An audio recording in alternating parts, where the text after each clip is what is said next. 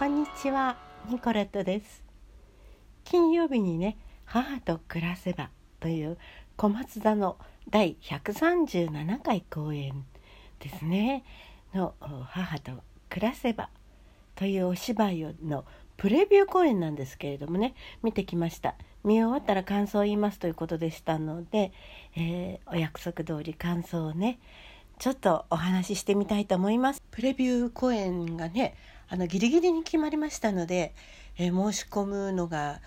えーっとちょっと数時間遅れちゃったんですけれどもでもまだあの座席がありましたので申し込むことができました。それで、えっと、当日券もね若干前ですけれどもありまして、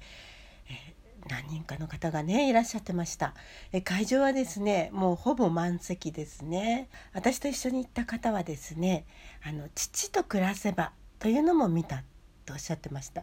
いや父と暮らせばの時はここまでお客さんいなかったんですよっていうお話でしたねやはりねあの政治的なってんじゃなくてこう社会的な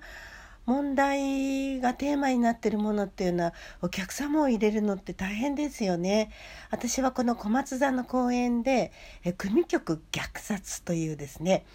小林滝次のことを取り扱った作品も見ました。ミュージカルの大スターですけれども井上芳雄さんが主演されましたね。これもねあのテーマがテーマだけにでもね音楽劇みたいになってましてで笑いもあってねすごくいい作品だったんですけれどもね。じゃあ今度の作品どんな感じだったか、えー演出をされました栗山民也さんのですね紹介文をご紹介したいと思います、えーこのプレビュー公演ではですねあのホールの一番後ろの座席にお姿を、えー発見しました、ね、夏になるといろんな思いが浮かんでくる。30年前に行ったアウシェビッツの暑さの中で静かに佇む収容所等の姿。集団自決で知られる沖縄のちびちり窯にザクザクと踏み入り平和運動家の知花正一さんから今人の骨を踏みつけています。それを足の裏で感じてくださいと言われた時の声1945年8月15日に日本は歴史の転換点を迎えたのだから。夏になってこれらの記憶がよみがえるのは自然な流れなのだがそれだけではなく母と暮らせばで語られていることとオリンピックをめぐる今の状況があまりに似ているという事実も少なからず影響しているように思う。終戦20日前の7月日本は連合国の3首脳トルーマンスターリンチャーチルによるポツダム会議で降伏勧告を受けた。今のように国民のオリンピック反対を数字として把握することはできないが沖縄戦も行われる中国民の多くは戦況を把握していたに違いない。しかし政府はその後のポツダム宣言を黙殺した。いわばノーコメント。その結果広島長崎に原爆が投下されソ連が参戦し日本に侵攻した。ポツダム宣言に国のリーダーが回答し決断していれば何十万もの人が死を迎える必要はなかっただろう。同じように現在パンデミックから1年経っても未だ政府は明確な方向も示さず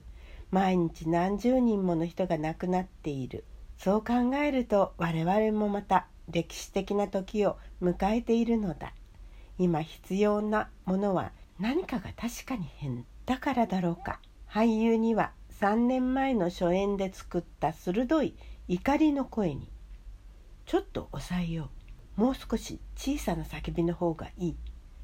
などと言っている。演劇的に鋭利に作るというより歴史の風がスーッと通り抜けるような芝居の方が今に響くような気がする。今回演出していて特に胸に刺さるのは信子が原爆で地獄へと化した焼け野原を息子を探しながら歩いたという描写。その情景と工事が原爆投下より1万2,000度の炎で焼かれる様子を語った後一瞬のことやったと思うという場面とが僕の中で対をなしているのだがその2つを描くタッチは前回以上に研ぎ落としたシンプルなものとなり音楽一つとっても沈むようにと指示している。現代の傾向を読み取ってそうしているというより時代と呼応し合うのが演劇である以上もう一つ立ち止まって自分の今の呼吸の強弱に真摯に従う方が演劇として生きるのではないかと思うからだ。その結果初演とは少し違うものが出てきているようだ。僕は1995年ナチス政権下のユダヤ人強制居住区の人々を描いた「ゲット」を演出して以来記憶が大事なテーマとなっている。井上さんが書いた「少年香典隊1945」も若者と共にライフワークのように上演し続けている。演劇にはエンターテインメントの側面とともに人間の声や時代の音その周辺にへばりつく風景といったいくつもの記憶を再体験する場としての側面があるのだ。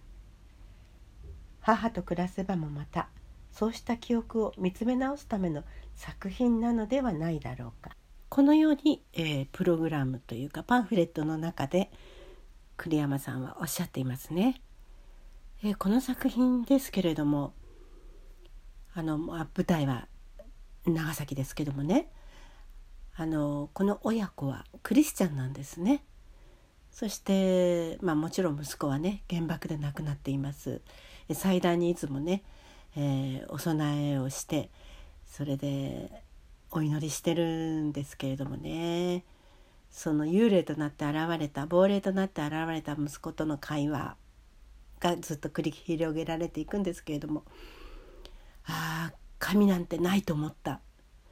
なんで神様はこんな目に合わせるのかみたいなね。場面があって絶対神なんていないって言うんですけど主張するんですけどね。そう言いながら毎日祈ってるというかね。まあそういう気持ちになるのはすごくわかりますね。私もキリスト教を信じる者としていざそういうふうになってみるともう神も仏もないという気持ちに多分なるでしょうね。私も長崎に母と行ったことがあります。長崎の町を歩きまして浦上天主堂とかね、えー、行きましたよ。長崎の町というのは独特の雰囲気を持った町ですよね。えー、まあ、異国情緒豊かといえば豊かですけどねグラバー邸とかあったりしましてそこにもちょっと見学に行きましたけれどもこの主演の松下洸平さんはおっしゃってますけれどもその長崎という場所はですね静かに祈る町なんじゃないかと。ね、ですから静かで祈るようなお芝居を富田靖子さんがなさるので自分もまあそんな風にしたみたいなね。静かに怒る、ね、そういう表現。長崎の人の本当の姿により近づいているように思うということですね。でも後半になってねやっぱり耐えきれずに叫ぶ場面があってそこがこうググググッとこう迫ってきましたね。で一番あの芝居のラストシーンがですね映画とはちょっと違いましたね。まあ、これ言っちゃうとネタバレになっちゃうので言いませんけれども、うん、希望を与えてくれるお芝居になってますよね。まだね上演ありまして千秋楽の日だけあのもうソールドアウトですけれどもねあとは少しチケットが残っているようですので是非皆様ご覧になってください。長崎、えー、原爆記念館にもね行きましたけれどもあの多くの外国人の方もいらっしゃってましたよ。でこの原爆資料館の館長であられる篠崎恵子さんですねがお書きになっていますけれどもそれをご紹介したいと思います昭和20年8月9日午前11時2分長崎の上空約500メートルで原子爆弾が炸裂しました。米軍の原爆搭載機から撮影された映像では原爆の巨大なエネルギーは地上の物質を巻き込み上空へ吸い上げキノコ雲となってぐんぐんと上昇する様子が映し出されています。もちろんその映像ではキノコ雲の下で町や人に何が起こったのか見ることはできません。原爆投下当時長崎の人口は推移約24万人。死者は推定約7万4千人。負傷者は約7万5千人。キノコ雲の下で美しかった長崎の町は焼け野原になってしまいました。